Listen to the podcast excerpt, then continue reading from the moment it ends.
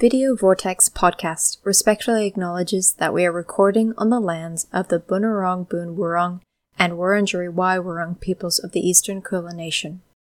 We pay our respects to their elders past, present, and emerging, and we acknowledge and remind people that sovereignty was never ceded. What is it that we're watching? Distinguished guests, welcome. to Video Vortex. Yes, look, it's just down there. Eh? You can't miss it. Hello, dear listeners. Tonight I invite you to join us here at the Video Vortex Coven, where we will be discussing that which, hint, always comes to mind at this time of year in our approach towards that sacred of nights, All Hallows Eve. That's right, our topic of discussion for your pleasure is witches. I will most humbly serve as your high priestess, Steph, and I'm joined by my two co-hosts who complete this benevolent circle of power and thought. Please make welcome Brother Bucks Hello. and Brother Ben. Hi. Yes, so we will be talking about witches, and I have absolutely no idea where to start. No. it's hard. I had never so really broad. thought about witches No. until Yeah. these last two weeks, and I didn't realize that I hadn't thought about witches because they're so present everywhere. Yeah. But I was like, as I dug into it, I was like, huh. I didn't exactly learn anything new, but I think just putting things together and connecting some dots, there's some really interesting stuff relating to witch as Agreed. a figure and archetype, but it's a lot. There is a lot. Yeah. It's funny because we, we sort of we have this stereotypical, almost unchanging uh, image uh, of the witch, which is like, you know, broomstick, pointy hat, warts, uh, and black dress, and it's like, okay, there we go. We all we can all picture that, but then uh, beyond that, there's just there's so much that that goes on even like on a superficial level on a symbolic level it's uh, yeah endlessly fascinating Very loaded, yeah. Very loaded with history that I think, like a lot of us, we're not very familiar with it. But like you say, we know that archetype, that that image that gets put up everywhere, especially around this time of year. Of like, usually it's like green skin with some warts, and yeah, the very large, over pronounced nose, and the hmm. the the witchy broom, and the pointed hat, and yeah, black or purple like shredded dress. Yeah, I don't know. yeah It's it's bizarre that that's become the the image, which I think is very loaded with cultural propagations as well. yeah, it's been the image for a good long time. Yeah. We talked about Häxan last week, and that tends to just hmm. represent them as old women, the hmm. quotation mark crone. So hmm. you did, even in the earlier films, one of the interesting things I found out that didn't actually really put two and two together until this week was that there were a lot of representations of witches in early trick films, um, especially Méliès and such had witches in them where they were, you know, creating fanciful tricks and making things appear and disappear or do strange things, and so they were actually quite present, but they tended to be comedic uh, in tone. And so it's not really until you get to The Wizard of Oz, which really locks in this dichotomy of the good and bad witch and really slams down that iconography so hard that it's just like, yeah, everything you just said is what the witch is. You know, we don't, we, even as you say that, you ignore the, the good witch in her yep Well, Disney Barbie Tinkerbellness. she's that exact archetype that we've just described, isn't she? The the bad witches, yeah. The evil witch. Yeah. yep down to the like green face Yeah. Right. that we have but it's interesting that we have um sort of in the same year that the wizard of oz came out we had snow white and the seven dwarfs and that had the the evil witch also very archetypal but very much in uh, in the like old woman with a warty nose kind of image whereas i feel Yes. like she the wizard did. of oz was a little bit more animated and still as kind of depicted as abject and so on but for different reasons Well, somehow. It's interesting because in that actually, she's only that, and let's say the crone figure. She's only that crone hmm. figure for that one scene. Actually, Hmm. under her normal circumstance, like under her normal form, she is this beautiful, elegant, demure, if evil at heart, queen. Um, and hmm. that the only part of that film that we see her in what it, we've been calling the traditional guise of the of the witch is when she's doing that one her one bit with the apple. Other than that, she's hmm. beautiful. That's that's very true. Does it ever define what her actual form is, or is it just kind of a liquid, uh, malleable state? She seemingly only becomes the crone in order to, for subterfuge. And then later, Yeah. does she turn into a dragon? Sleeping Beauty has the dragon. And yeah, of course, and then it leads to Maleficent. Yes, which I'm sure we'll get onto later. Ooh, It's so wibbly wobbly. I, I was I briefly looked at all of the witch films of the eighties, and then just went, no, too hard. Because there's like Witchboard, and there's like seven or six or five Witchboard films, and then there's all the uh, Witch Story, Witchcraft, Witch House. There's all these Italian films that have witch in the title, and some of them are witchy films, some of them are kind of exorcist possession kind of things. And they're just there's such a like it was just it's like watching um it's like watching uh, the the the rotating parts of a lock click backwards and forwards together, and it's just all these little moving pieces of taking little tiny bits and odds and ends. It's such a malleable. It makes sense for her to have no fixed form in Snow White and the the Seven Dwarves, or even in you know any of the Disney films, because in our culture, the witch has constantly shifted and taken on different forms and meanings depending on who's wielding it, who's discussing it, the context, the era, the socio-political climate. It just keeps shifting and changing around so much that it's. I, I don't know that there's there's any other iconic horror quotation marks monster that is so sort of fixed but yet so fluid and malleable. Vampires. Yeah, but vampires are still just it's minor tweaks for the most part. You could put a, a spectrum of witches down, and I bet that from one end to the other they would be pretty significantly different. Whereas hmm. in cinema, I'm talking about, whereas vampires in cinema tend to hold to a pretty consistent form.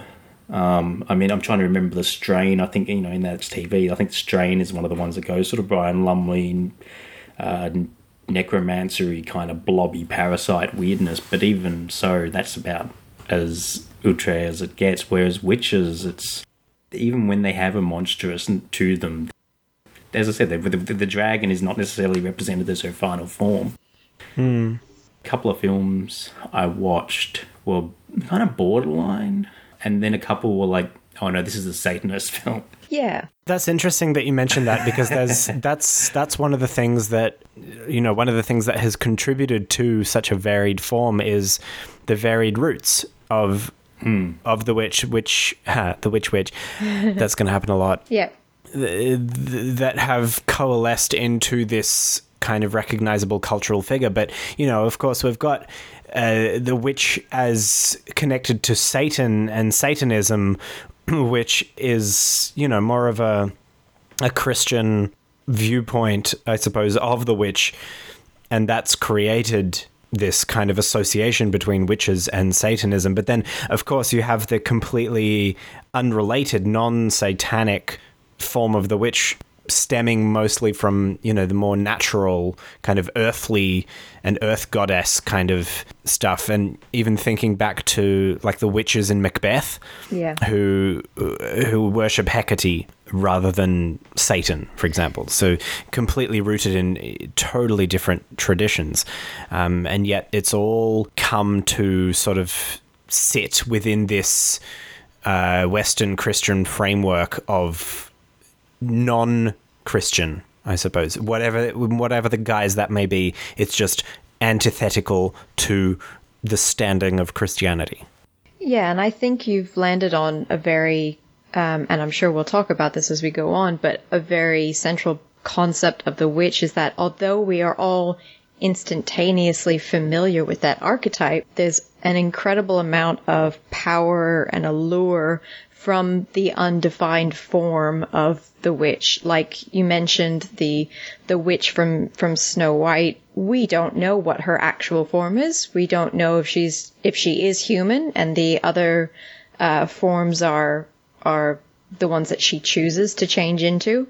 And I think with most films that there is some element of a witch or witchcraft, let's say, it's very rare that it's really in-depthly identified and described or explored. I think quite often the power comes from the lack of definition. Hmm, definitely. And I think if you're looking at it through the the the framework of the witch as a kind of antagonistic being, which uh, a lot of, if we're talking about cinema, a lot of cinema has portrayed witches as as this sort of antagonistic being. Of course, you know, and malevolent force.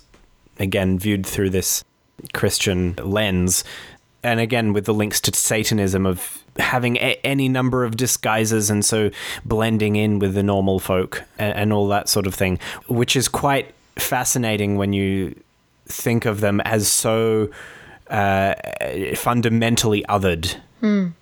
Well, that's that's exactly it. They're they're completely other because they have a power that we can't really, as as the the sort of the non-believer, we don't comprehend, and that's probably also the other reason why they that no one really bothers to, within the context of a film at least, define and describe the limitations and and the origins of a witch's power because it's just it's it's something we all just have to believe because it's so hmm. unbelievable. Hmm, hmm. Yeah, absolutely. I, I think there's there's a lot of um, I think that's why it's captured so much of the imagination of of those who depict the witch, just because of the, richness of of the forms of the meanings. Obviously, d- depending on which side of the witch you're standing on, there's so much to be gleaned from how you portray it and uh, even you know uh, you were mentioning earlier the the kind of historical ties to witches and the very very real processes that happened against uh, women who were believed to be witches and how so much of that was about instilling power and instilling fear and utilizing mass hysteria and fear against particular people in a society just as means of oppression and how that also feeds into all these myths. And so many of the witch films have as their premise you know a witch is burned at the stake and then comes back to haunt that Sure. the the, pe- the descendants of the people who put her there and and so on and so forth and i i- it's interesting to count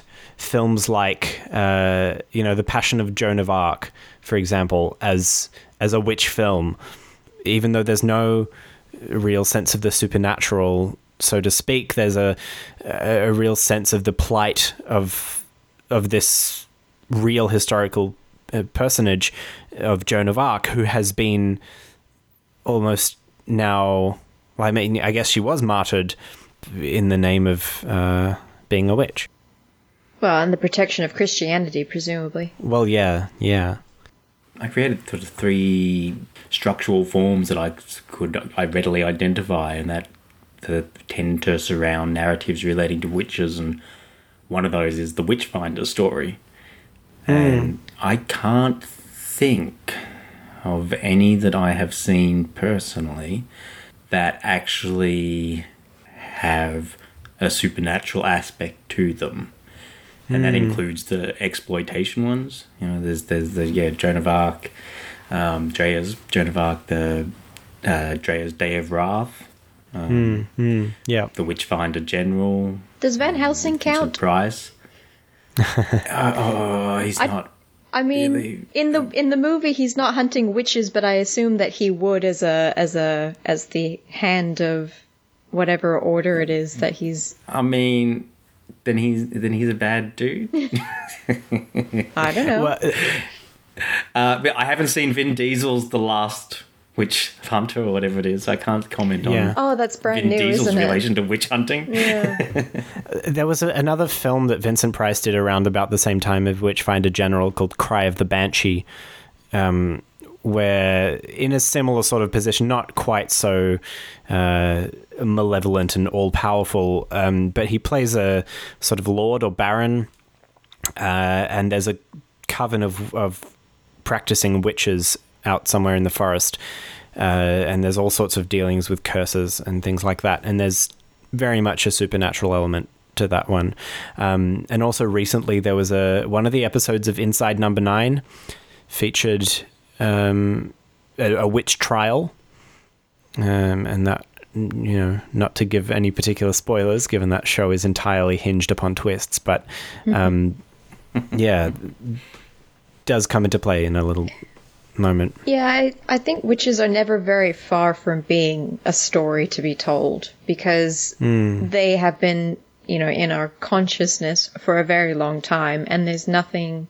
I think there's very little that could happen in our world that could that rules them out as a as a interesting story that can be told. You just need, you know, a hmm. hook or a different perspective or a different conceptualization of whatever power it is that they possess.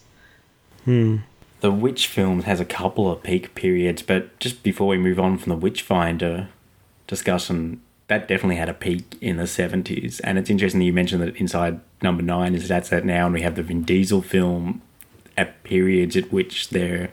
Every time I hear the word witch, I'm gonna. If I was more, wasn't so lazy, I'd make a supercut of all the times we say witch, and in all the varieties. That in the 70s we have things like the Devils and Witchfinder General and Mark of the Devil, a fantastic with Udo Kier, and Blood on Satan's feels very much that Blood on Satan. Well, that was when I watched on the weekend. I was like, nah, Satanist film. Um, split a hair, but I'll split it. Yeah, I, I, I, I see them as fundamentally tied in with each other. Some are like is- ve- like very much on the Satanist side because they there's almost like no mention of, of, of witches and witchcraft, but I think the kind of persona or the character of the woman accused of being in consort with the devil, I think that's definitely on the side of witchcraft. Yeah. The consort with the devil part, I agree, but in watching a couple of these, it feels like the way to separate them out is to do with level level of uh, activity. So I think witches are more presented more actively individualistic and performing arts on their own, even if they owe them to the devil, possibly. Whereas Satanists are more in group. league and in tow. Yeah, they tend to be more a group. They tend to be more offering and worshipping, and more more of their energy is directed outwards to a satanic devil figure rather than themselves actualizing. Yeah, which does okay. actually tie into how the witch keeps returning in the real world as a figure of Hmm. self actualization and representation for feminism and Hmm. womanhood agency. agency yeah i think that that is an important definition and i think it does actually help i don't think it's an arbitrary alteration uh, especially watching blood on satan's claw like the, the satanic figure is very present is very much there. Not a spoiler that happens pretty early on. And everyone is sort of operating under him. And so even though there is allusions to some witchcrafty stuff and it's definitely tied in with old school witch law and there's a witch findery aspect to it it's still very much that Satan has come to this land and it is Satan who is doing these things rather than the witch. Whereas Yeah. something like the witch, even though there's allusions to a satanic figure and Black Philip the goat may or may not be, they're still operating independently. They're still the hmm. witches are shown independent of anything else. They are more bound to the woods than they are to any figure, any liege. Hmm. It's a fine line, I think, to Yeah. to make, and Yeah. that's Yeah, fair I enough. A line has to be made in terms of our discussions, at least. in talking about some of the odd variations, the Witchfinder thing is really interesting because they're men. Hmm. They- I'm pretty sure hmm. they're exclusively men, hmm. and in their own way, they are, they are in liege to an evil force. Exactly. That they are represented as being greedy and sinful, malicious. They're servants to a supposedly holy church that is abusing and destroying people. Right. Hmm. Or they are slaves to their own hungers and desires. And so, in that way, they can be seen as very much like a, the Wizard of Oz good witch, bad witch. The witch finder is actually the bad witch, and the forces that work against him are the good witch. Hmm.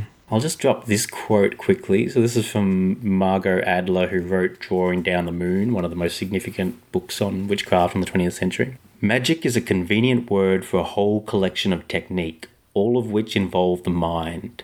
In this case, we might conceive of these techniques as including the mobilization of confidence, will, and emotion brought about by the recognition of necessity. The use of imaginative faculties, particularly the ability to visualize, in order to begin to understand how other beings function in nature so we can use this knowledge to achieve necessary ends. And I think that's a really good description of what magic can be, but it also fits with the Witchfinder generals. That that's essentially what they're doing. They're using their psychopathic knowledge of how people act and react to achieve hmm. necessary ends and orchestrating the groups against individuals. Thinking about the different uh, structural forms witch films take, I think the Witchfinder general is a really, even though it may not actually contain witches for the most part, it's a really important aspect of the narrative. And and just before I move on, the the other two that I thought of was that films tend to either be following the witch or following the community. So it's it's generally following within the narrative of the person becoming the witch or being the witch or the person or persons who are being affected by the witch. And that seemed to be the main forms that all of them seem to take.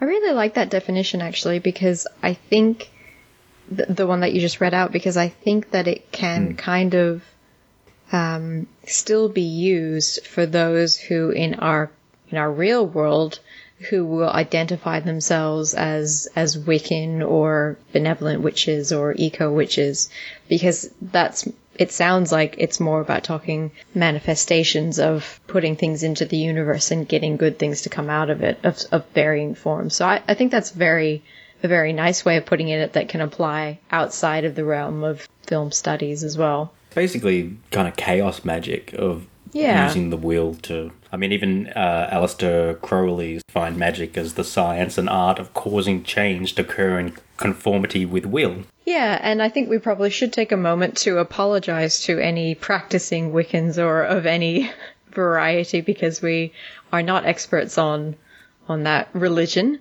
by any means, but um, we are trying to understand better. Oh, it's alright. I've already offended all the people who love the '80s witchcraft films. So it's fine. I think it's interesting that we have this. Um, again, probably. I mean, I, I hesitate to ascribe a particularly Judeo Christian good versus evil kind of narrative because I, I do know that that exists in many other cultures as well. But um, I, I find it interesting that we do still race to apply this schematic of good witch, bad witch, and things like that. When in reality, it's at its core, I would argue that it's a it's a neutral. Uh, neutral Yeah. presence, and that it like men much like any other force, you can have have it used for nefarious or benevolent purposes. Especially a lot of the time that we have these bad, so-called bad witches, they are uh, in fact uh, just women uh, just living, and then you get these labels thrown, which I, I think is exactly why it's drawn so much resonance from particularly the. Uh, there was a, there was an article Ben that you linked that was talking about the the ways that the symbol of the witch has coincided with many of the waves of feminism. And it, it- it's interesting that now, 2020, we have such a growth in uh, especially young women being drawn to the idea of witchcraft and, and practicing witchcraft. I remember there was a, it was not too long ago this year that there was a whole scandal when a group of young witches decided to hex the moon Not young Oh, witches, yes. TikTok witches. Well, Be, Yeah. Be specific. They were TikTok witches. Not denigrating TikTok Well- witches. You're fine. They they could be techno pagans. oh, don't go to the techno pagans. I'll never forget that. Curse you, Joss Buffy. Whedon. Yeah, techno pagans was a masterstroke. Um, Well, that's I actually a lot of the research that I did for this episode. Rather than going to film, I I, because I have listened. I've got a couple of podcasts I listen to on and off relating to contemporary witch interests and practices and people, and I mainly listen to those just to hear different perspectives. There's a great one called uh, the Witch Wave podcast that each week interviews a different person and how they apply their interests, beliefs, spirituality in relation to witchcraft to their different careers. And that's fascinating because it's everyone from like drag queens to tattooists, photographers, gardeners, business people who practice their own forms of witchcraft. Hmm. And it, it's really, it's quite a remarkable podcast to listen to as you hear all that so many different perspectives. And it- it's, it again comes back to that, that actualization of be, being, and the ties to feminism of being getting back, you know, stripping away layers that have built up primarily relating to patriarchy and hmm. the modern world and getting back in touch with something more. I don't even want to say primal. It's actually, you know, one of the things I, I in our notes was how often the battle against witches is represented as reason versus unreason and, Uh, or science versus magic. And traditionally, a lot of the, the the patriarchy is aligned with order, science, reason, logic, and women feminism is associated with abject, fluid, hysteria, insanity, emotions. Hmm. That is, even that is a it's a it's a false dichotomy that's reinforced by the patriarchy hmm. a lot of the actualization of us returning to that is trying to be not thinking like a machine, not thinking like numbers, to be able to go, mm, our, we're stranger than we realize. and whether you want to class it as paranormal or not, we are these incredible balls of energy, and we are bound to the energy of the universe, and maybe there's something there if you start to look at it from that perspective, even though some of these films, less so in more recent times, the the force of reason increasingly just looks like Matthew Hopkins in Witchfinder General, where it's not a force of reason, it's a force of psychopathic hunger that only wants to devour, and it uses logic and it uses science to take rather than to give. or a, a, a desire to keep things as they are in a in a state of stasis and not, um, you know, upsetting the the order of the world. an order of the world that has been instated by the the Patriarchy. dominant forces. yeah, by the patriarchy, by the various other Religions, power forces. Yeah. which which are also very strongly intertwined with patriarchy, of course. Hmm. There's always something in each research that I hit and start a slippery slide down and have to go, no, no, this is too much. But this time I was like, actually, this is just fine. And it was a, a podcast called Dig, and they were doing an episode debunking the myth of the midwife witches. The idea being that midwives were targeted as witches for burning in past centuries because of their associations with medicine and healing and women's knowledge.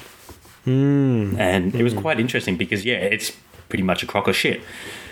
That they weren't, in the numbers, don't indicate that they were targeted more than any other particular group, and that they often would serve as witnesses because they had knowledge of women's bodies. Hmm. So the the it was more that connecting midwives to witches as a group to be targeted fed a second wave feminist narrative very well and hmm. reinforced ideas of how the patriarchy had dominated them. I listened to it as well, and there was one bit in particular that is exactly what you said that I that I actually wrote down as a note to myself, which was they said that male science automatically re- replaced the female superstitions of the old wives' tale. So their argument, or one of their arguments, was to say that the men were the couple of times they did pursue midwives as as witches was to reinforce the male doctor as the authority as having the knowledge, as being correct, if you like, whereas the women who had the real life experience um, and who had, you know, spent all these times at the home and learning about herbs and medicines and things in a in a very organic and community way were being put aside and shifted across as old wives' tale and, and dismissed. Which I think is entirely why the majority of representations of witches are as old women, as the sort of inevitable end goal or end point. Uh, or If they live that long. supreme, f- well, yeah, the the sort of supreme embodiment of the kind of culmination of uh, the just having a lot of that precise, precisely that women's knowledge or the old wives' tale. They are literally old wives. Yeah. And this is the thing. It's it while the it may be a myth, it's not wrong. It might not have been true that there was a direct correlation, but it feeds into the larger historical sociological truth of how women have been disempowered. Hmm. So it's it's interesting that it listening to this, it was like, well, it's it's very much like what we're talking about because we're talking about fictional representations and how they communicate ideas. And for a long time, we clearly needed a fictional representation of the midwife as witch as political criminal terrorist target, and that that helped us process some things, and ultimately probably didn't do any bad as a, as far as historical untruths go. It probably did some positive for quite a few people. It certainly is part of what led to the development of Wicca, um, however you feel about that. Uh, one of the other interesting things in that podcast, and we'll put a link up in the show notes to it because it's a very good episode, very well researched, that they talked about that Margaret Murray, who was the main person who helped develop this idea of the midwife witch, was asked to write the Encyclopedia Britannica article for witches in 1932 or 28, something like that, 38.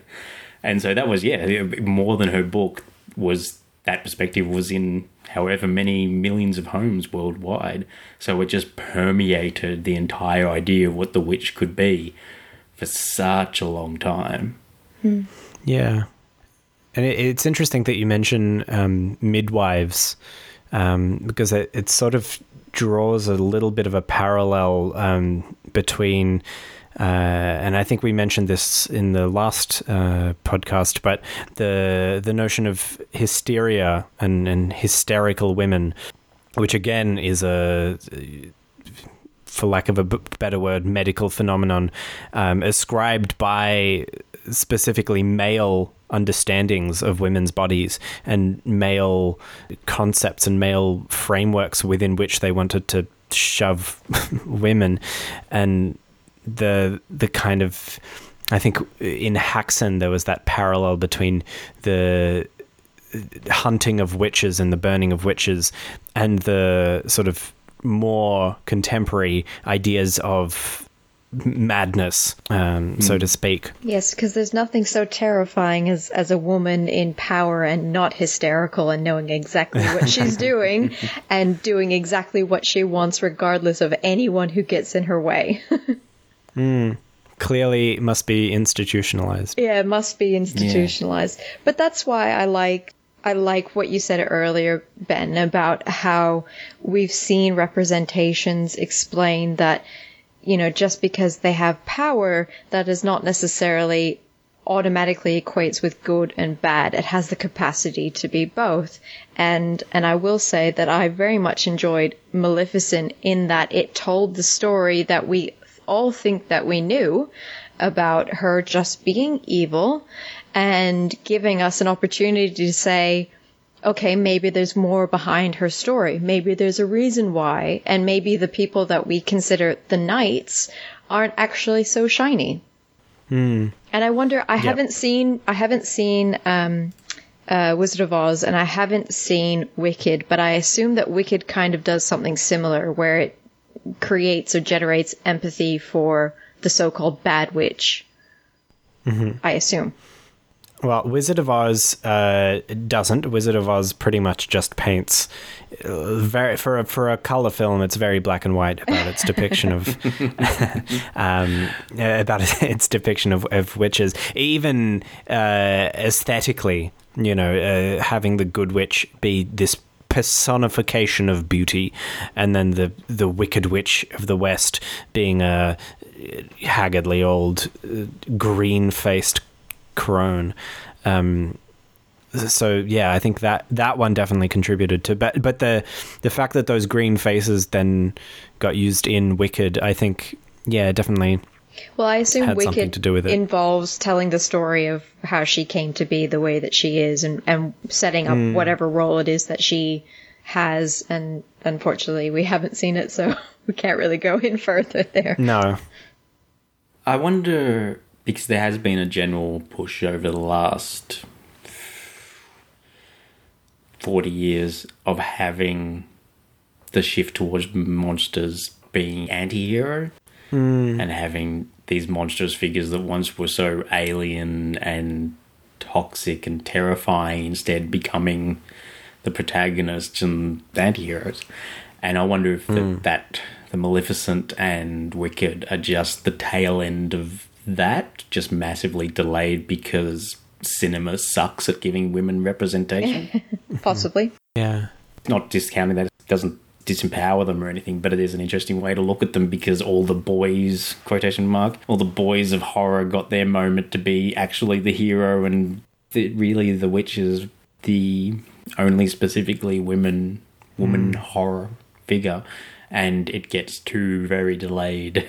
Backstories giving them humanity that we can identify with when we've already had humanity for Dracula and Bram Stoker's Dracula, the Francis Ford Coppola one, and we've had mm. Frankenstein and his humanity for even Well, longer, and all these In the original ones. Frankenstein, yeah.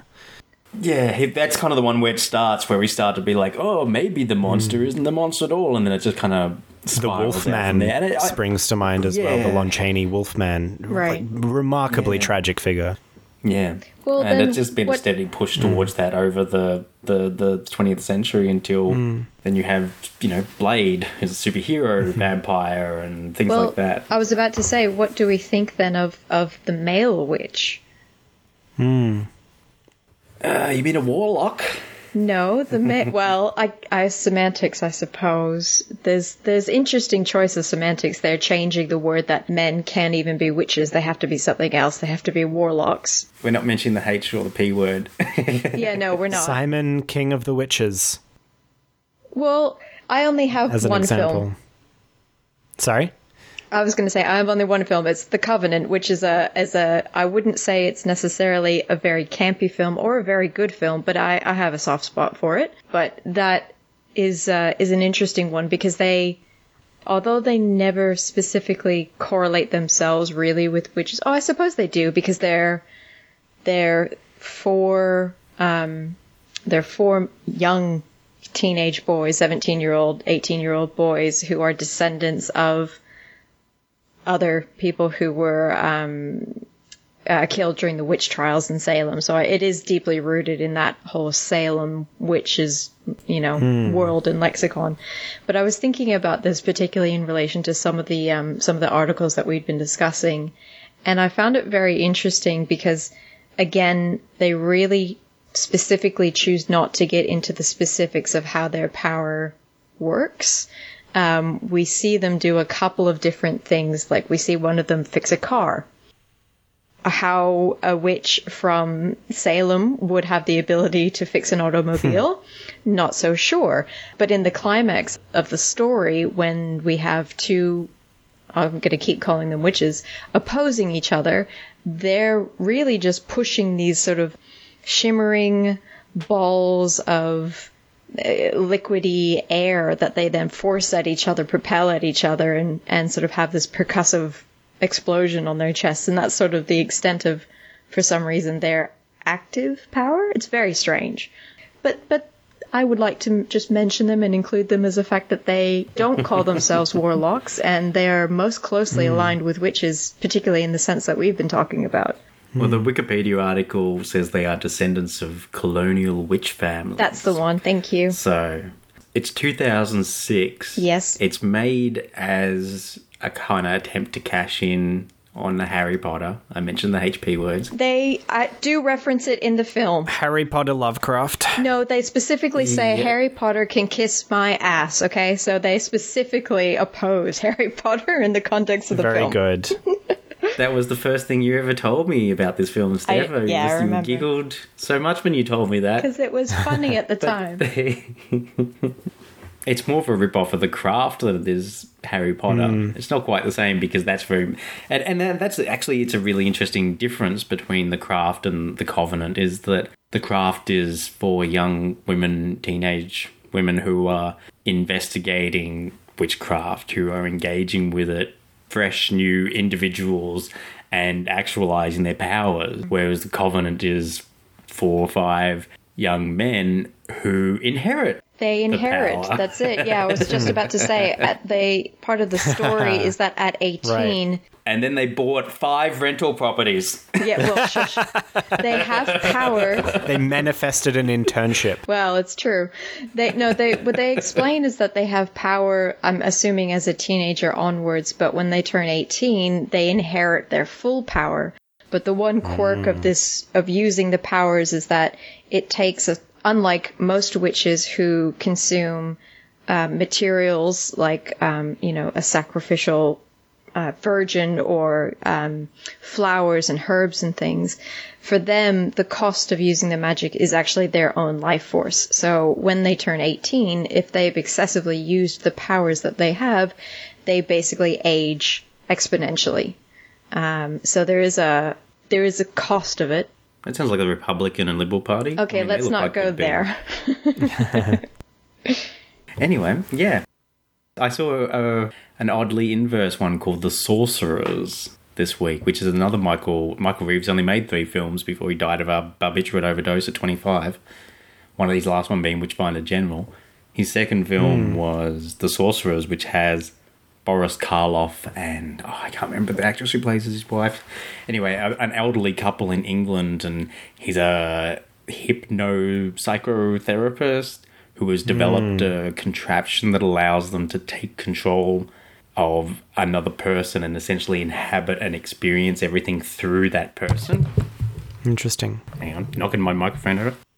Yeah, and so they can sit at a table and project themselves into him and control him and make him do the things they want so they can live as if they're young again. And I watched hmm. it thinking it might be a bit more witchcrafty, but I came out being like, mm, it's one of these kind of interesting borderline ones hmm. where it's hmm. it's still magic.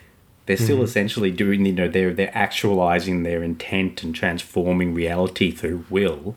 They've just welded it to a kind of some psychobabble, pseudoscience. And it's hmm. still essentially doing many of the things that witches would do, would be making people act against their will and Right. do bad deeds Yeah. given that Michael Reeves made Witchfinder General and even his first film, the the She Beast, it's got a couple of different names with Barbara Steele, and it, that has some like curse, witchy kind of Black Sunday kind of aspects. It's a shame he died so young for many, many reasons, but he clearly had a really strong interest in witchcraft and the different forms it could take. Because the Sorcerer's one, as I said, like I wouldn't call it a witch film, but if you wanted me to drop some witch periphery films, then The Sorcerers is right up there. uh, thinking about what witches represent, there's always going to be parallels with other forms of, or other archetypes rather. And so, you know, when you say the sorcerers, that could evoke witches or wizards, um, but it could also evoke magicians. yes. A- and and you know the the notion of magic and the way that that and casting a spell and, and things like that that where you have these sort of different areas where that can come under and you know hypnosis you, you mentioned as another kind of form um, voodoo and zombies and, and things like that where that kind of comes into it and again using more traditional you know the, the the original notions of zombies as being rooted in more uh, traditional and othered cultures. Um, so it's yeah, really fascinating to see how these interplay. Have Ben, have you seen Romero's Season of the Witch? I haven't. No, one one of the Romeros I haven't seen. I rewatched that last night, Have I seen it, Bucks? Yeah, has Steph seen that film? No, no, you haven't. He would know. I wouldn't know. He would know because he would have made me watch it. she hasn't. yeah, that uh, season of the witch was Romero's third film, and it's 1972.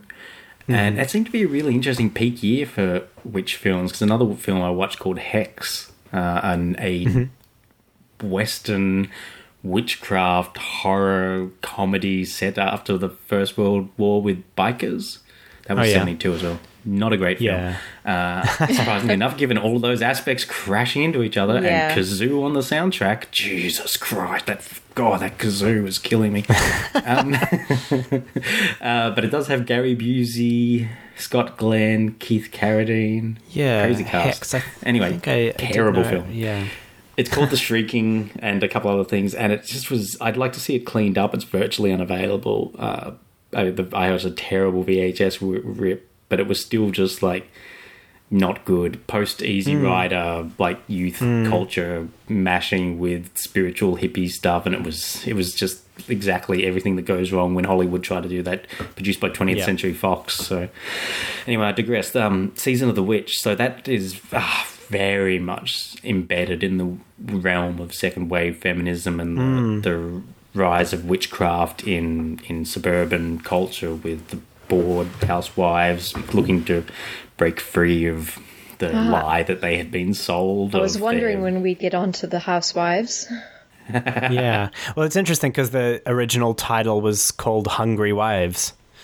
No, the, actually, the original title was Jack's wife. Well, but the the title it was originally marketed as, I suppose. Then it was released. There was a 130 minute cut as Jack's wife, and then it hmm. was released as Hungry Wives, and then it was released, I think, 10 years later as Season of the Witch. Mm-hmm. And now with the Romero okay Blu-ray release, it's as Season of the Witch. But if you watch the shorter version, the title card is Hungry Wives, and if you watch the extended cut, the title card is Jack's wife.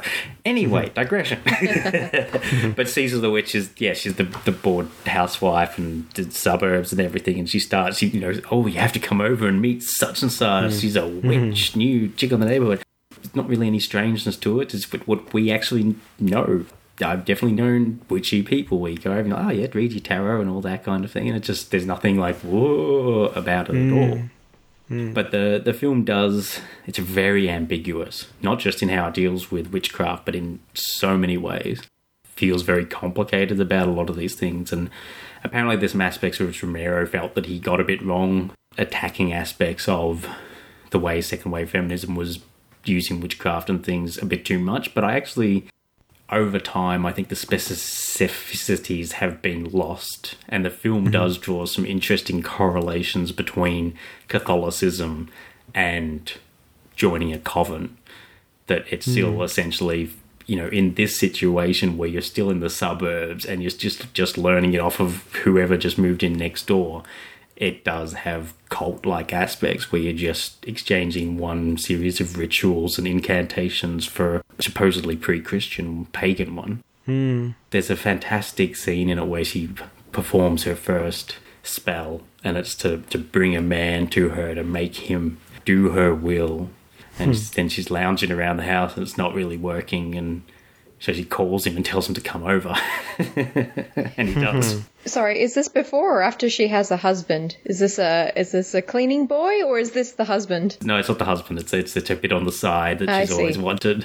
I see. It sounds kind of uh, you know humorous, and it is because Romero does always have a bit of a sense of humor to it. But it's it's that duality of like, I mean, he came over. The spell seemingly worked because he came there, but more than that, perhaps performing the spell gave her the confidence and the him. Mm-hmm. strength and to pick up the phone and just say come over Mm. and so that's where again comes back to the sort of the power of this figure is very much in that realm of being a way to strengthen which again I think is a really important way of considering the figure and a way that I think going forward with the recent sort of alterations and the uptake of it by people I think will become more prominent.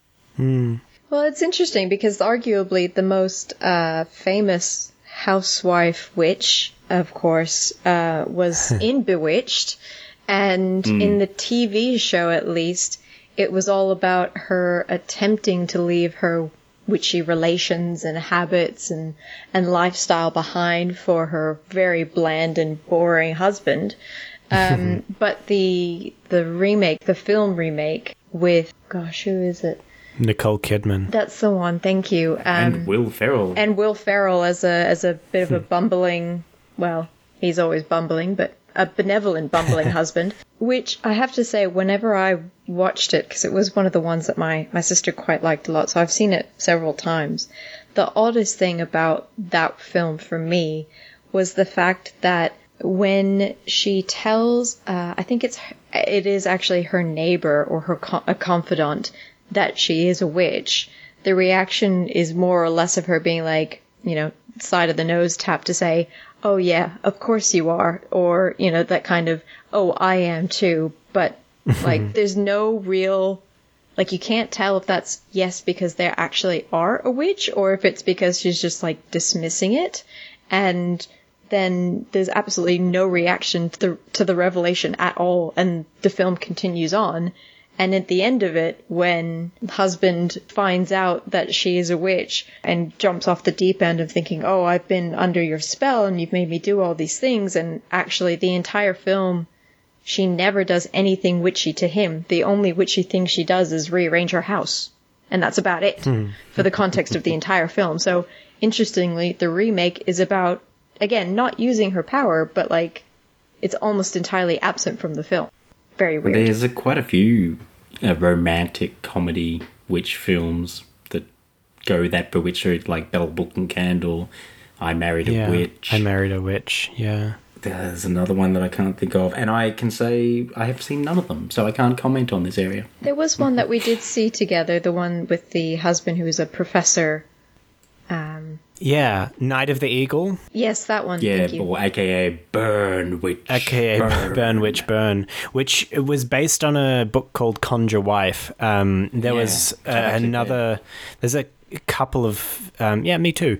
Um, there's a couple of uh, other adaptations of it. One earlier called Weird Woman, um, starring Lon Chaney as the professor. Yeah, exactly right. Yeah, you say fuck off, I'm like, where? Um, and then the other one was in the seventies with I think Richard Benjamin was in it, or s- some someone like that. Um, Oh, Richard Benjamin. It's, uh, Even just saying his name kind of hurts my soul a bit. He's so dull. Is he? Sorry. Ah, He's really anyway, um, I haven't I haven't seen the I haven't seen the seventies one. Uh, it's called Witch's Brew. Uh, aka Which Witch is Which? It was from 1980. Oh, God. Um, yeah, Richard Benjamin and Teri Garr and Lana Turner. that will not be good. I can feel it. Probably not, but um, at least the first two I've seen, and like the the sort of skeleton of the narrative is really fascinating, in uh, in that has this again, what, alluding to what we've mentioned earlier about the clashes between reason and fact and superstition. Uh, in the Lon Chaney one. Uh, the the book he writes is literally called Reason and Fact versus Superstition, and so it's just uh, and again using this um, uh, archetype of the housewife witch, the idea of this witches using their power to protect their husbands or to advance their husbands' careers and, and things like that, and battling it out with each other as these kind of suburban college wives. Is yeah, really interesting to to di- to dissect uh, in, in both the, cases. The book is the book is fantastic. They- they- they- Mm. It's a really interesting shift there because it's kind it's taking those elements of the concept of the witch as a supporting, nurturing, helpful figure.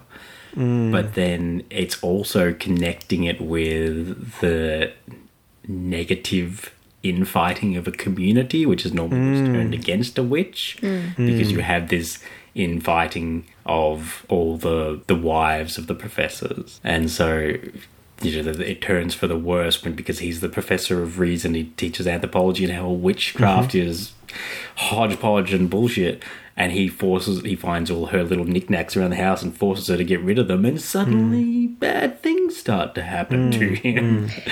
And it, the way that it twists those elements around is really quite brilliant. I mean, Fritz Light Leiber is fantastic, but I was just thinking how I love Burn Witch Burn, aka Night of the Eagle, hmm. but it's interesting because when they adapted it, they kind of h- half welded it to a rip off of Night of the Demon, hmm. which is an adaptation of M.R. James casting the runes, mm-hmm, mm-hmm. which is whereas another variation on the witch narrative is more from the perspective of the victim as they suffer a curse. Hmm. And Burn Witch Burn, aka Night of the Eagle, does both. Tries to have its cake and eat it by being conjure wife for the first half and then Night of the Demon casting the runes for the second half. Uh, I haven't seen Night of the Demon for a very, very, very long time. But again, I think that's that's it's one where it's, it takes the curse, and I mean, there's, there's quite a few interesting curse films, but I was like, that was another. I mean, we could do a curse episode all in itself. Oh no, let's, let's Yeah, not go sure. there just yet. But it, it's interesting as well, though, because one of my other points of reference for witches, for better or for worse, is also the TV show Sabrina the Teenage Witch, uh, and technically the movie that uh, started the TV show as well. And admittedly, I haven't seen the the latest, the Chilling Adventures of Sabrina, because to me that is not at all what Sabrina the Teenage Witch was about, but that idea that the actions of the well meaning witch has a lot of negative or complicated impact on the ones around her who are unaware of what she does. The TV show in particular, uh, her uh, high school boyfriend is often the punching bag of spells and incantations and such gone wrong.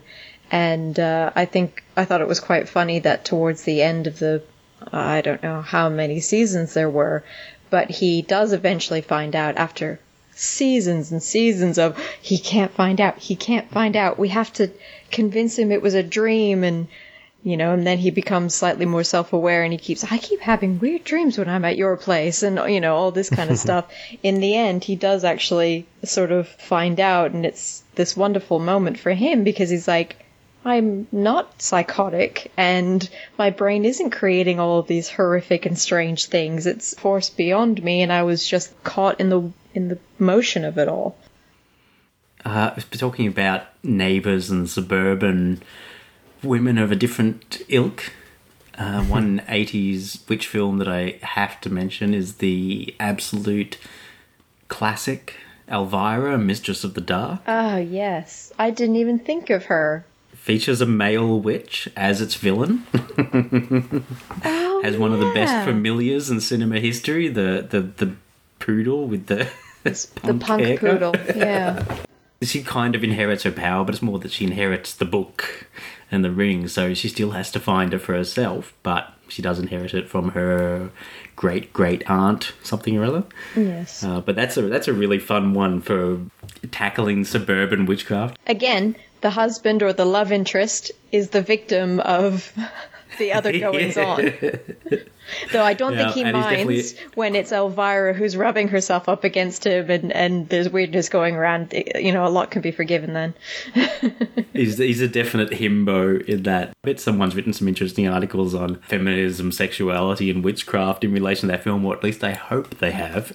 Well, that would be nice. One of the more recent uh, witch films that to kind of tackle those themes and that, that has seemed to seems to have captured public attention was, of course, The Love Witch, which was created in such a lush, colorful, evocative way that I think a lot of the deeper psychological or psychoanalytic commentary about the main character of, of the Love Witch got not a bit lost, but I think overshadowed by its visual style. But I think at its core, there's this really, again, a really sad tale about this woman who is externalizing her anxieties and her traumas into this arena or sphere of, of witchcraft rather than dealing with them in a healthier way.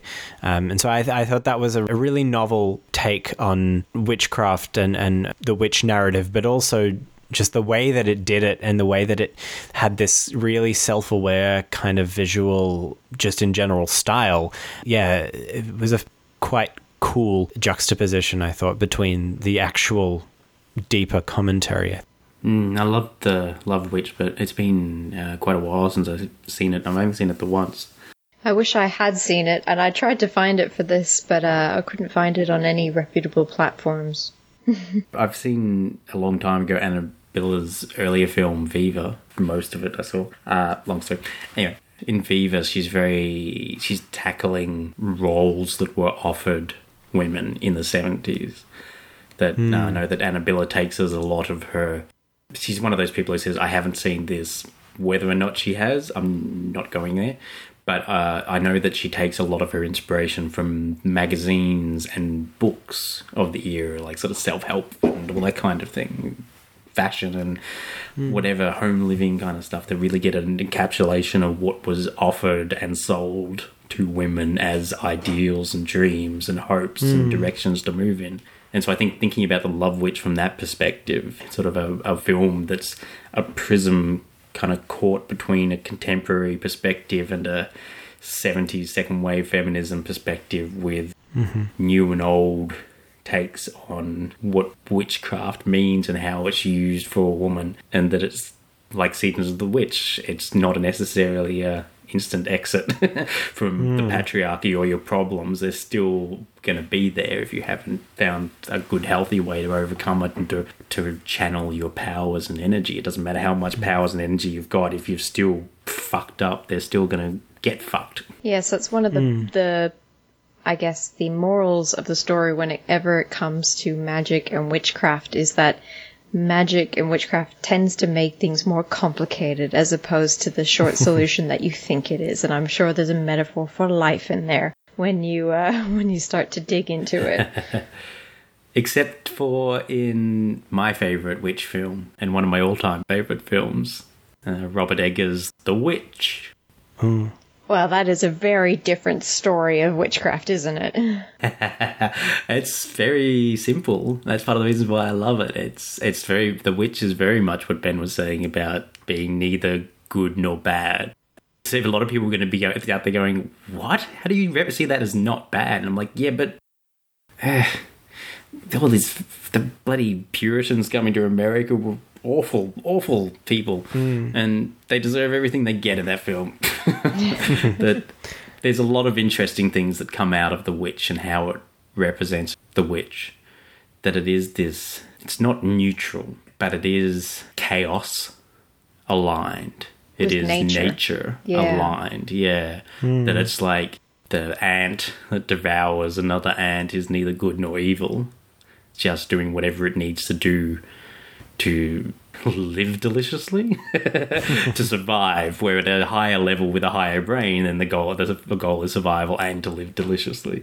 The Puritans and the the good people, the townsfolk, the family represent its own form violence and destruction and darkness. It is a you know cultural um what's the what's the what's that term? Cultural relativism. And i think the film does a really interesting job of presenting that in a way that may not necessarily come through the first time but after you've seen it a handful of times more and more you start to see how oddly kind of neutral it is in its presentation.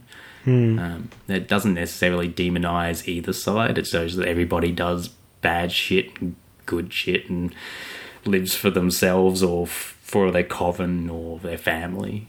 Um, and it all just cycles around and shifts and moves. It's it's not often that I'd really say this, but I think I, I'm I'm far more interested in American witch films than I am in witch films from I think any other culture. I think it is that from Europe or Asia, they're still building on these long traditions and they tend to have a more um, More confined. lean, yeah, a little bit more confined by those traditions Yeah. and the histories and connections. There's certainly ones that sort of blow the lid off that, like um, Alex de la Iglesia's Witching and Bitching, which I'm, I still feel very conflicted about that one. Yeah, I me to too. it. it's, it's, it's Uh, that was one which it's sort of I think uh, I, I felt like that one. Uh, into speaking of confinement, uh, really confined itself to the gender binary. yeah. It- yeah, that I don't know how that one, what that one ultimately says about women. Yeah, I mean the, the original the, the original Spanish title is La Bruja de Zugarramurdi, or the Witches of Zugamudi. Completely different to Witching and Bitching, but the funny thing is that the title Witching and Bitching does fit that film's weird conflicted Yeah. gender thing that it's Yeah, doing. and it, it, it is weird because cause, yeah, the original title refers to a town which was one of the main targets for the Spanish Inquisition. Uh, yeah, weird that it now becomes this uh, witching and bitching. Makes it sound very flippant. Yeah, it kind of is. flippant and dismissive. Yeah, I, I, I think as well, Uh, and and kind of in a in a weird way, like it attempts to. uh, It, it it doesn't attempt to redefine anything. It it kind of treads along these lines of oh well this is just what men and women are like um and yeah that didn't feel right to me i think but I, I I- yeah it's been a while so i could be wrong Yeah. But when when we go to American witchcraft stories, there's it's kind of like a even though so many many of them fit the same kind of trope, it's a bit of like there's all bets off. Yes. Hmm. You know, it's it's like the Sabrina the Teenage Witch. It's like, oh, I've got powers and I'm in the new world. Hmm. What can I do? Well, I think because as America, it it just almost by definition takes any aspect of any culture that it likes and then makes it its own, That's true. which is why you have this seeming freedom of characterization and depiction. Manifest destiny. Yeah. Yeah. There's a lot of chaos magic through all of you know, the Masons and such were tapping into chaos magic. There's a lot of, of accepted American traditions, uh, and I'm not going sideways into conspiracy theory stuff. It's like just historical organizations that practice chaos magic stuff for shits and giggles or other. I don't care, but hmm. there is that connection of that kind of what we're talking about, of that manifesting will. But it's like you hmm. said, Ben, they, they have no shame in just picking whatever, you know, cherry picking whatever hmm. bits and pieces of different cultures or traditions that they want because they have no shame. there is no filter to say, should we be doing this? It's uh no, what can we get? What can we do? What else can we incorporate to make this interesting? Exactly. Well, two of the witch films that I watched connected with Native American Oh yes. Traditions. witchcraft. I'm saying Yeah. quotation marks. And one of them was really good, Eyes of Fire, and one of them was really not, being Hex. Hex, it felt very on the nose. Like it was hmm. very tasteless and very like what you were just saying about, just like oh that'll fit well. Let's grab that and just cram it into the film. And she's like using witchcraft on them, but it's she's half Native American, so it's Native American witchcraft. I was like what? Anyway, but it, it made me think about watching The Witch, the, the Robert Eggers The Witch, how everything in that is so white and Puritan and European. Only the place that isn't. Even it, it does look a bit European, but That was accurate for the time. well, that's why it's interesting because it is the the witch in it isn't represent. Even though the witch is associated with nature and the woods, it's not associated with the land and the place. That it's not American. The witch is not American. They are just these beings. Right. When I was thinking about that, I was thinking of oh, like all the the baggage that the Puritans brought with them when they fled England and came to America. Hmm. The witch in The Witch is like a parasite that came with them. That through their fears, they carried their antithesis, their antagonist with them and brought that to the new world. So that the witch represents all the things that their very strong religion perceives as negative, and it perceives them so intensely that it manifests that the witch is actually a manifestation of their own religious doubts hmm. and fears. That they have carried this manifestation with them to the new world. And so it's this old thing that feels like it should be old to this place, but it isn't. It's something they carried with them and is just as new to that place as them, but it has settled there better than they do. Well, but so that Yeah. raises the question: the the Native American culture is obviously deeply rooted in a strong sense of spiritualism that is indelibly linked with nature, which we know is a very common linkage with the concept of a witch. Hmm. But are the I wouldn't necessarily think that the Native American uh, cultures and tradition necessarily equate with witches. I know that there's a I don't know if it's the correct term, but uh, there's a, a shaman type element where we've got you know elders who commune with spirits, which sounds very similar to what we talk about when what a witch does when they commune with the devil or evil spirits, I suppose. But I wouldn't necessarily this say that it's the same. The only thing that I know that specifically would be the kind of connection that you're making there would be skinwalkers. Right, yes. That skinwalkers, we've kind of tr- like they. Uh, I think if it's from the Navajo traditions, and they don't like to talk about them because they think that, or they believe that talking about them can them Manifest a them. bit Yeah. into your world, your sphere. That skinwalkers have been somewhat associated with werewolves because they do transform Mm. shape primarily into wolves, but they can be anything. But they are witches. Okay. They are what we would consider witches more than they are werewolves because they're not bound up by the curse. They like choose to take it on and they can do other things. And was it skinwalkers come a- into being by you have to cannibalize somebody. Yeah, um, may, so. might even have to be cannibal. I think there's something to do with incest or cannibalizing within the family or something like that, which is similar to some of the things you have to do in witchcraft. There's a 1952 film from Lapland called The White Reindeer. Valkonen My terrible Finnish. Yeah, I was going to say, Uh, I'm not sure that sounded like a name, but more, more like a sneeze. um, it's uh, Apologies, by- everybody. Yeah, I didn't know what that was. That was me doing the thing from uh, D- Day the Earth Stood Still slash Army of Darkness. You know? Oh, you mean Klaatu Barada Nikto? Yeah, I'm doing it when he's the Army of Darkness. You know? That's how I say all my things in Finnish. At Again, least it doesn't apologies. sound like the Swedish chef. I mean, there's small mercies there.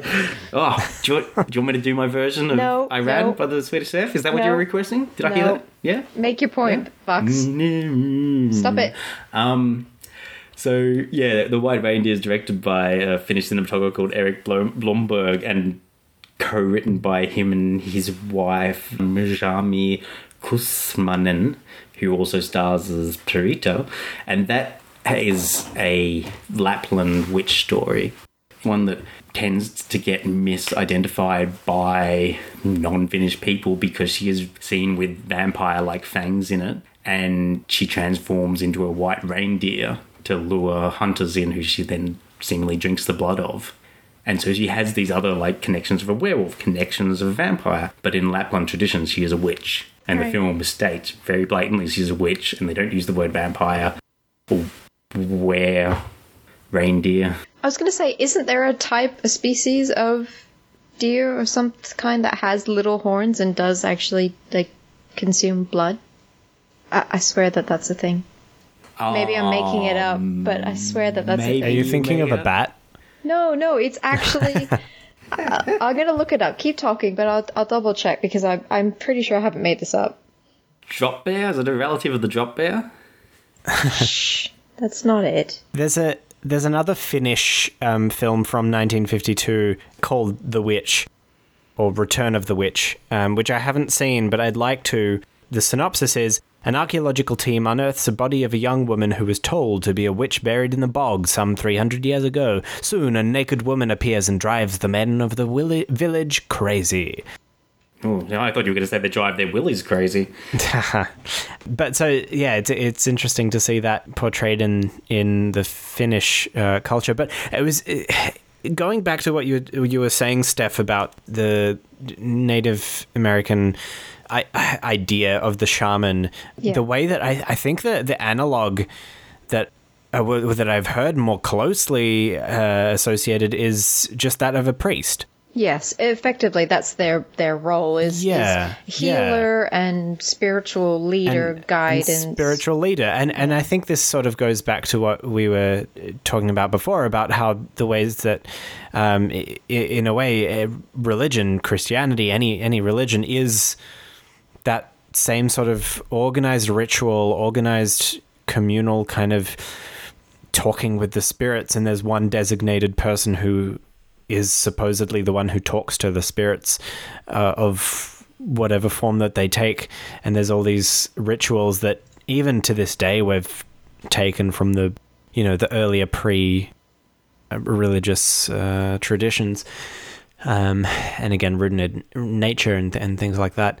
The line gets uh, blended more and more i think with these when you start digging into it and the ideas of rituals and the ideas of manifestation otherworldliness and things like that yeah it really starts to blur For those of you who are wondering, yes, I wasn't entirely wrong. There's a species of deer called the water deer that have these very long canine teeth that look like, well, very excessive vampire teeth. I, I didn't read very closely, but I don't think there was anything to do with blood, so I'm not sure where I got that from. But they have long. just the fangs Just the fangs. Just to get us completely off topic. I've sent you guys a photo so you mm. can have a look. it's very cute Yeah. I definitely seem to be drawn to the ones that lean into the feminist aspect, like Season of the Witch. And one of my other favorite witch films, Herschell Gordon Lewis's Something Weird. something weird i was going to bring that up I just blanked on it being even a witch film until just a couple of minutes ago. I was like, oh, of course, yeah, something. we- I mean, it's understandable that you would forget that it's a witch film because it's also an ESP film, a serial LSD killer film. an LSD drug trip film. yeah Uh, it's everything in the kitchen. it lives up to its title There's doesn't it? ghosts. Yeah, it is something weird. It's got so much going on. I showed it to a friend of mine a long time ago, and we were like, "Is is it a feminist film? Is it accidental feminism?" I think after a while, I was like, "No, I think it is very, very firmly a feminist film. That it's, the men are portrayed as shit, pretty much universally in the film." even though the, the witch is the very much the typical crone hag with the warts and lumpy nose and everything, and she has to transform into the sexy young vixen in order to attract the men. You actually get the sense that she enjoys being the crone more. And hmm. that she only turns into the sexy woman in order to enjoy the moment that she transforms back, and the men find out who she- they've really been with. I'm just going to say, for every woman out there, will completely understand that because that means that we don't have to put on makeup, we don't have to wear bras, we can wear whatever the hell we Yep. want, and no one expects anything of us. So, in that sense, I totally agree. Being a hag would be much, much simpler, or a crone. Sorry. Well, that's exactly the thing that a lot of these witch personas uh, tend to symbolize is that complete liberation from the patriarchal systems, and that's exactly which th- th- that's exactly what the patriarchal systems find so threatening, and Yes. that's why they pursue them and persecute them. Oh, and that just reminds me as well. Stardust is a, another one where we've got three evil witches, which we haven't touched on that, but that is harkening back to that Macbeth of the the number three and the the. I'm not sure. I mean, I think in the readings that I said, two is enough to technically begin called a coven, so three must also account for a coven. But that group of three witches who sacrifice others for maintaining their beauty. Hmm. Hmm.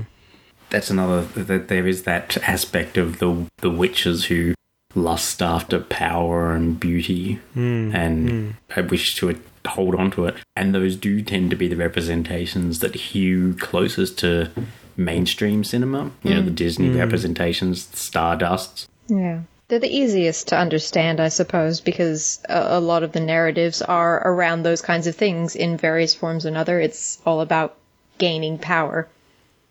You can say that or you could say that they're the films that are most women hating patriarchal piles of crap.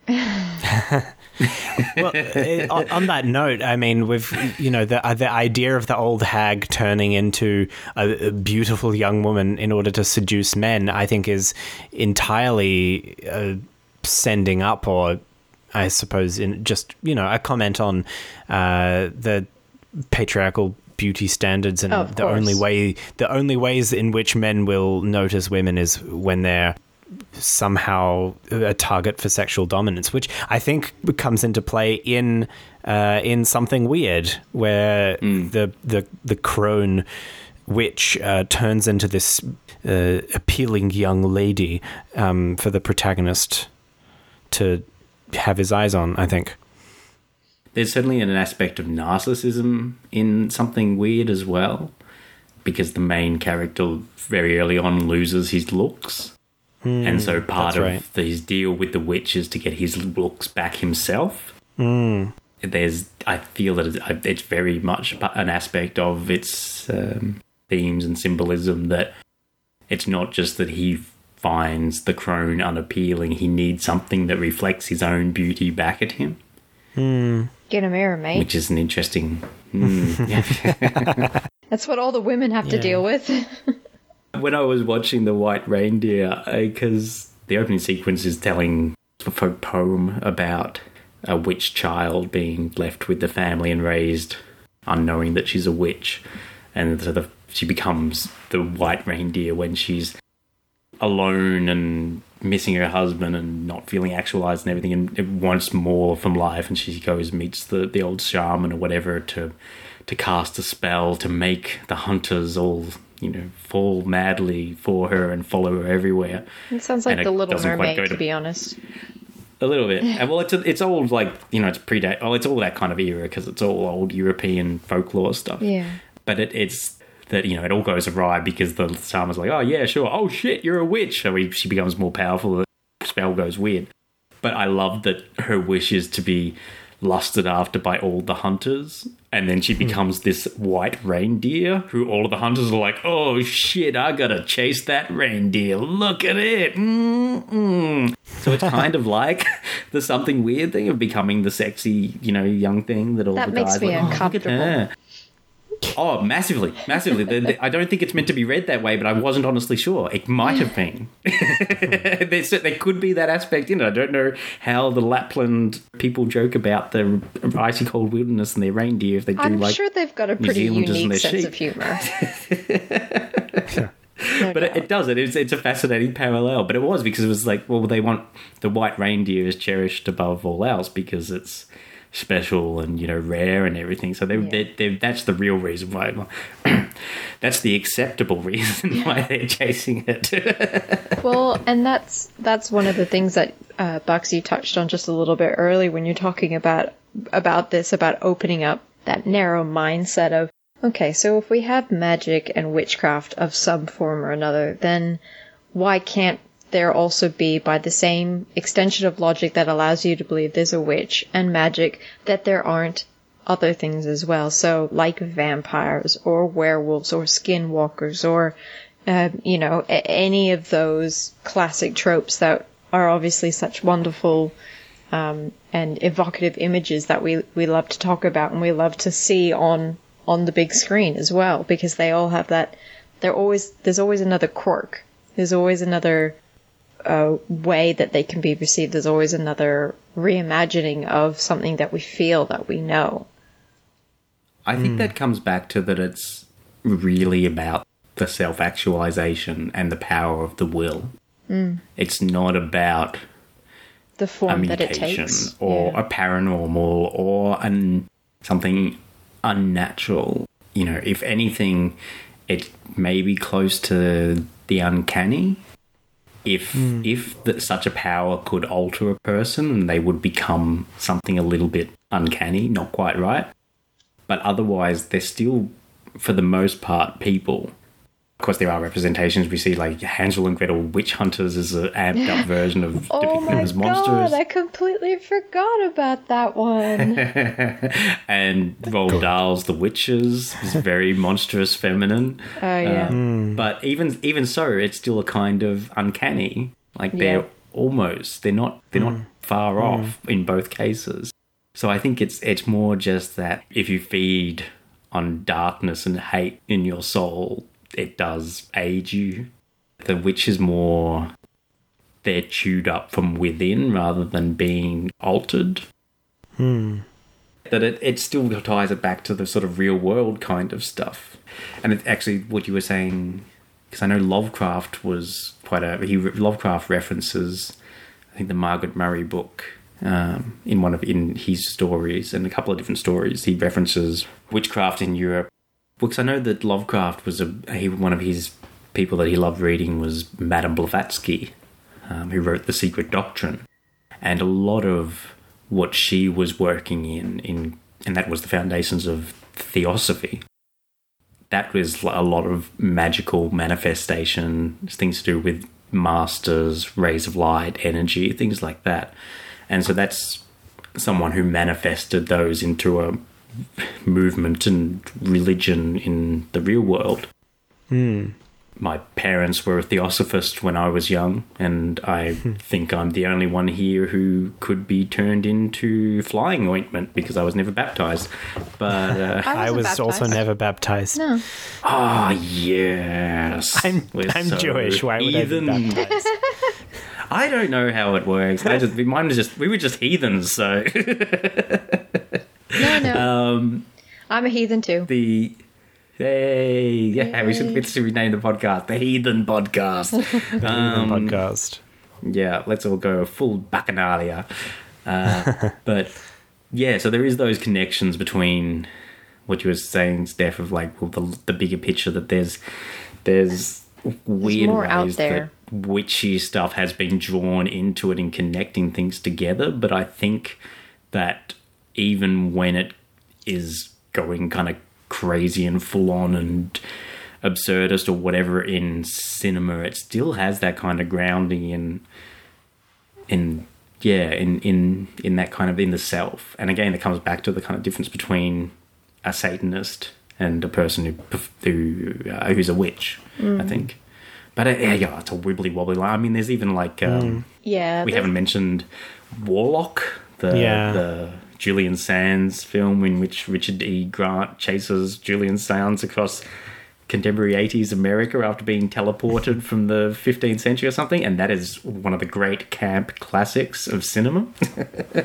and he's he's very much a witch, a male witch in it, hmm. and I mean, but that film is completely daft in the best, funniest kind of way. Yeah, it's it's a it is definitely a whirlpool of symbolism and meaning and representation. I think be- because it it uh, captures and captivates so many different arenas of society and of you know there's belief there's otherness there's uh, rejection uh, all, all just everything and uh, yeah that's that's why it's often so hard to pinpoint. And yet despite the fact that you know we started the podcast by saying this is what we all picture when we say witch Yeah.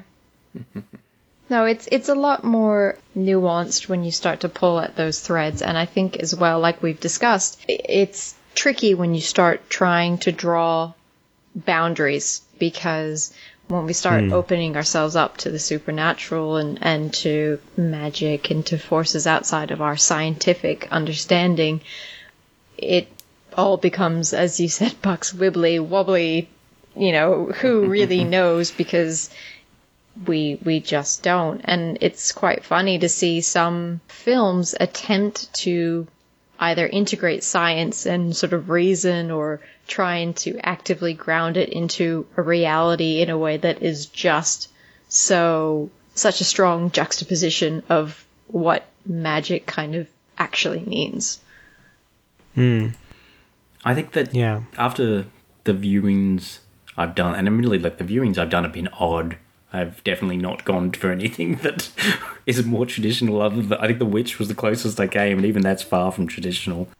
uh, I think I've come away from this perceiving the witch, and again, it comes to this connection. It was one of the first things that came to that separating Satanist from witch. That I think the witch it really represents primal guerrilla terrorist anarchist kind of figure. That if there is something that truly defines a witch, it is about tearing down closed societies breaking apart um, fixed ways of being.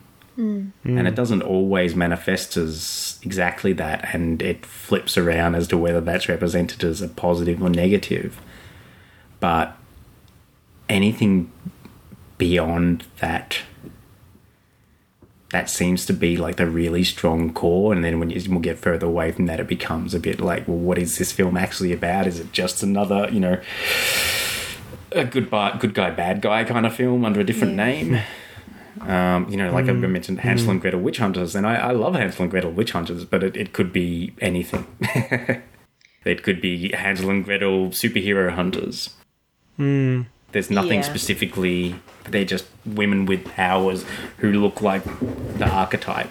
Well, we by the of. same story, it didn't have to be Hansel and Gretel witch hunters. It could have been Sarah and Joe witch hunters. Actually, we, we haven't even mentioned Hansel and Gretel because this is a story that does keep coming back. I, I haven't seen the new adaptation. I've heard both good and bad things. I didn't know there was a new one.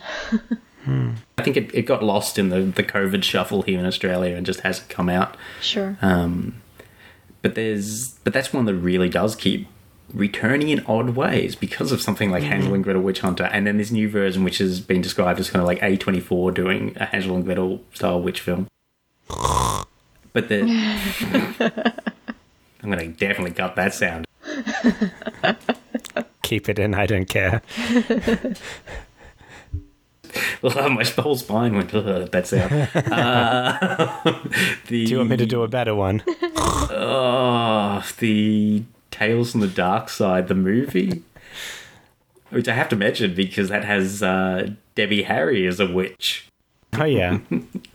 Uh, and the wraparound story for that is Debbie Harry as a witch preparing dinner for her coven or some such, and she's got the the young boy who she's got in a cage and is trying to fatten him up to cook him, and it's her prepping the kitchen and him reading stories from her big scary monster book, and that's the the, the wraparound for the three stories. And it's really fun. It's really great, and it's totally channeling that Hansel and Gretel kind of energy, and just Debbie Harry is amazing as the witch in it because we can't go a week without mentioning cannibalism.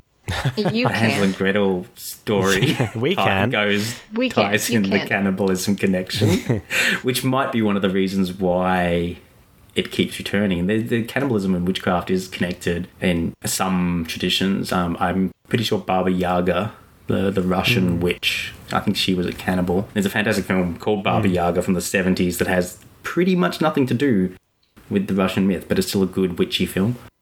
When I was watching uh, which one? The Witch with the animal kind of connections and totems and the way it's shot and everything. And I've been rewatching the Hannibal series.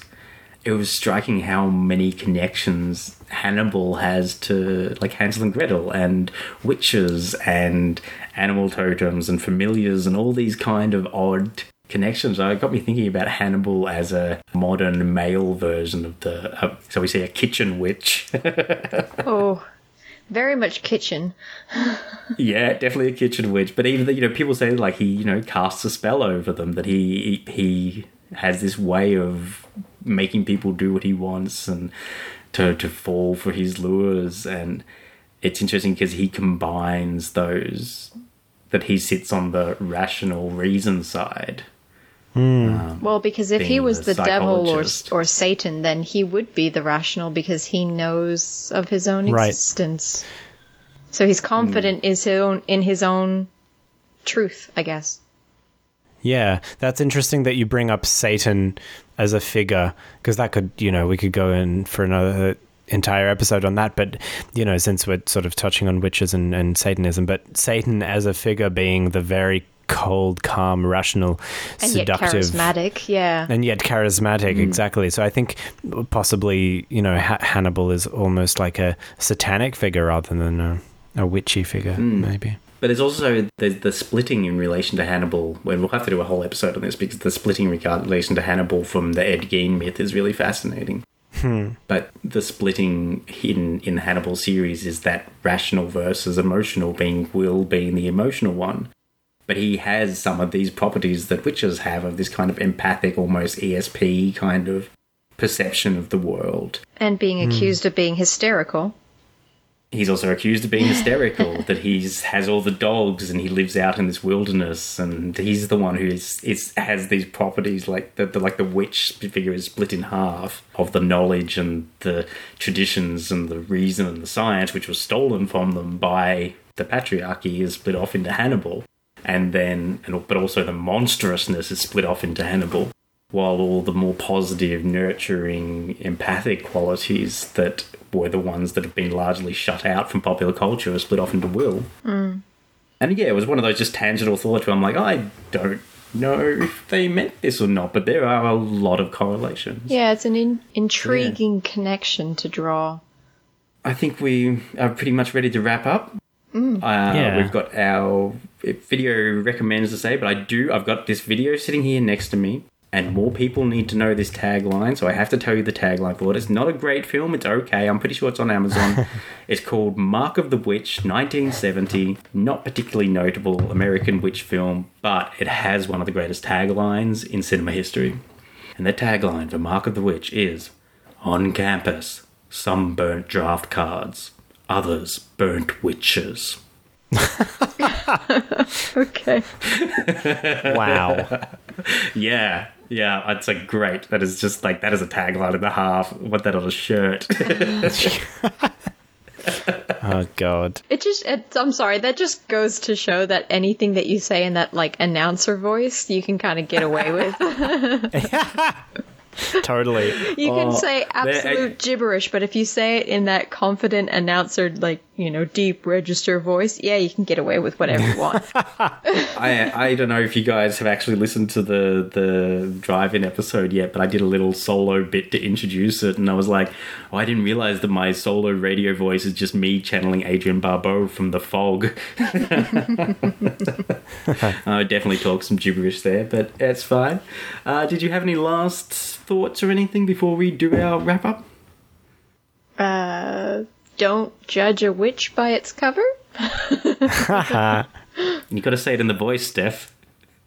No, I'm not doing the voice. I don't have a deep register voice. I can't judge get a- away with that shit. don't don't judge a witch by its cover. Why did they partly turn into Sean Connery? Ooh. Yeah, that was rude. Ben? Final What? Thoughts? Uh, well, uh, I um less final thoughts and more just like a few titles to drop. I know Ben's got a title to drop that you can watch on YouTube. Um, I thought I'd just fling around some titles that uh, I think should be more seen. Perhaps. Um, oh shit, we didn't even mention the Crucible. Anyway, Oh, I haven't never read the Crucible, so you should have well. put that up in the Witchfinder part. Uh. Uh, yeah. Um, anyway, uh, so uh, just a few Wait, films. hang on. uh, Did I say I've never seen the Crucible? I have never read, viewed, or played back the Crucible. Well, I, I have read The Crucible and I've seen two adaptations of it. But one of which was made in France and was uh, adapted by Sartre. Anyway, uh, so first of the titles I wanted to just mention it was fairly recent. It's called "I Am Not a Witch" by Rungano Nyoni, and it's uh, about an eight-year-old girl who's convicted of witchcraft, and she's sent off to live with a group of women who are also witches, and just exploring all sorts of issues to deal with that. Another one is "The Witch's Sabbath" by Marco Bellocchio, kind of tying into the ideas about psychiatry and witches, where a woman who's been accused of murder claims that she's a witch and she's being interrogated in a uh, in a mental institution. Those two I would really quite recommend as uh, as some witchy films, and then uh, one more which Ben would probably argue is a Satanist film, not a witch film. But anyway, um, it's called The Brotherhood of Satan from 1971, directed by Bernard McEveety. Not really sure what stuff he's done, but it was produced and written by L.Q. Jones, a kind of staple character actor from the 60s and 70s, and starring L.Q. Jones and St- Strother Martin. It's this weird kind of almost I hesitate to use the, the word Twin Peaksy, but it's this Twin Peaksy kind of town where uh, nothing is as it seems, and then kids keep disappearing.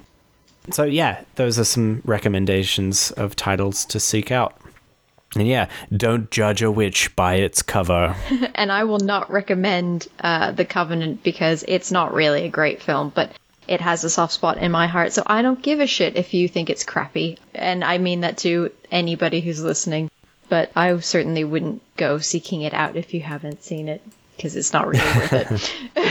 If you're out there and you're a The Covenant fan, tweet us at Podcast Vortex or email us at videovortexaus at gmail.com. That's videovortexaus, one word, at gmail.com. And show your support to Steph that you love hunky Yeah. early 2000s gothy Actually- trash. Actually, I would be really curious to know if anybody else but me saw it. We we also didn't talk about Hocus Pocus. No, oh, we didn't. Or we brought up Nicole Kidman and oh no, wait, was she in Practical Magic? I don't know. I never saw that either. I We didn't be- think that was she is. was she in that? Yeah, I think she is. And we didn't talk about the mm. Addams family either. I'm talking about Yeah. Oh yeah, that's kind of tangential. Like I know the, the grandma kind of is, but Anyway, it's not really. there's full lots of things that we didn't get around and to touching. somehow did also didn't talk about Suspiria. yes. Uh, number one horror film of all time. or Blair Witch for its Blair you know, Witch, Blair Witch, yeah, absolutely. Pumpkinhead, Inferno or Mother of Tears. yeah. Huh? Well, Mother of Tears probably didn't mention for good reason, Well, but we could probably do a whole nother podcast on all the films that we meant to mention, Absolutely. but we didn't. So let's not get down that rabbit hole. Given how many films had cars in it, we didn't feel the urge to suddenly Oh, go, "Here's all the car films we didn't mention." Yeah, but it's but- suddenly like, "Oh shit, oh shit!" But it's because there are so many really interesting, cool Hmm. witch films, It's and they are a little bit of a. It's a subgenre that is really, I think, only started to take a, a real focus in the last ten years, and you know, the the, the resurgence of interest and and Suspiria is a prime example of that. two things coming out soon that are like really heavily rooted in this, which are the sequel to The Craft and um, a readaptation of Roald Dahl's The Witches with Anne Hathaway. Yes, of course. Um, So it's like just boom, boom, witch, witch yeah, it's is true. witch. I was hunting for uh, our Vortex recommendation, a Vortex Rewind recommendation. that was a rewind sound. Uh, the- when I was hunting for that, it was really hard actually because I was like, "Oh, Hex! I'll dig out Hex because it's completely forgotten and nobody's ever going to see it." And it was not good, and the copy on YouTube was awful. So don't look up Hex. and then I was trying to look out for other things, and I hadn't seen any of them, and I was just like, "Oh, maybe not." But it led to some fun ones where I was like, "Oh, I've never seen that, but I should." So the two I'll mention I haven't seen, so I cannot vouch for them. Uh, Satan's School for Girls. I mean, who doesn't want to see Satan's School for Girls? Sounds like an Sounds right. instructional video to me, like one of those. Uh, 1973 TV movie starring Pamela Franklin. Oh, and yeah, I haven't mentioned Necromancy either. Or even Rosemary's Baby, that's kind of Stop Satanist. it. But, Stop uh, it. Necromancy's great. That's Pamela Franklin as well. And that's basically like a weird mashup of Stepford Wives and Rosemary's Baby. Both Ira Levin books. Uh, with Orson Welles in the American countryside with witchiness. It's really fun. But Satan's School for Girls sounds fun-ish for, as far as, you know, if you like dodgy 70s TV movies, who doesn't? Evil is what they teach at Satan's School for Girls. And the other one is The Worst Witch, which I also haven't seen. with Tim Curry. Yeah, Oh, it's a I- I know 80s that one, but- television special. I, I watched um when because they made that into like later in the 2000s they made that into uh, or maybe it was late 90s they made it into a TV show um and I remember watching that as uh, as a kid after and I thought that was like it was it was nice it was sweet it was charming yeah, well, the the Worst Witch is also Fazaria Bulk, who is one of the Balk. witches in the craft. Fairuza Bulk. She Yeah. made The Worst Witch in 86 and The Craft in 96, so that's a nice Well, there little you go. bit of something. And yeah, Tim Curry sings a song about Halloween in The Worst Witch, Huh. so I really should watch it. Apparently, it's not good, but worth it for all of those other reasons. yeah and there's also just looked up and uh, the film Witchcraft from 1964 also with Lon Chaney uh, is available on YouTube so check that out it's pretty good There you go. And we could be here all night discussing all the so films that we meant to mention. Vortex Rewind recommendation There this you week is. Eyes of Fire from 1980 something or other, from 1983. It is an American independent regional horror film that is a lot. It is really odd that this one hasn't been released on DVD or Blu ray yet. Especially after The Witch. It has a lot in common with The Witch, being sort of puritanical society, leaving the community and going out into the wilderness, and they end up trapped. And one of their group is a witch of their traditional European variety. It has very much a, a regional horror vibe, that it is a little bit play like in some regards, in regard to the acting and such, but it's also a bit of a special effects extravaganza. There's some really remarkable, if slightly primitive, special effects in there, but also some really hallucinogenic, psychotropic effects. And it is an odd amalgam. Rewatched it again last week in preparation and just really impressed by it. There's really not a lot like it coming out of America in the 80s.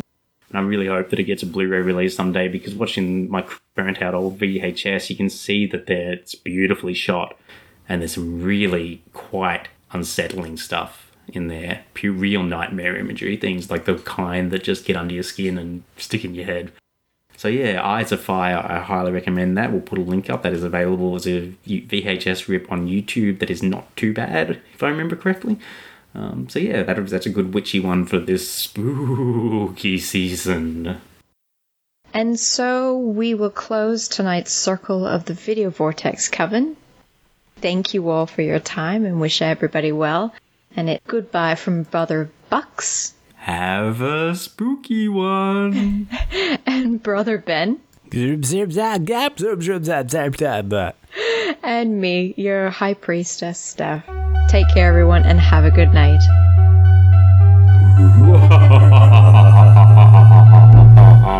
Trust the boys to end that with a spooky laugh. you could do one too. No, I'm, I'm good. I'm good.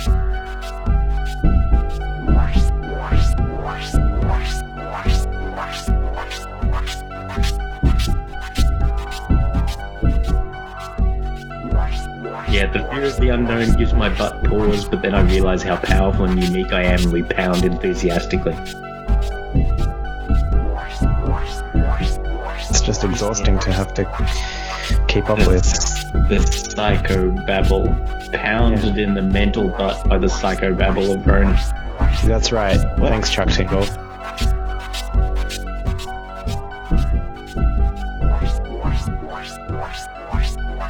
Oh wait, hang on. That's right. Recording. Let's record. Uh, that's well. Hang on.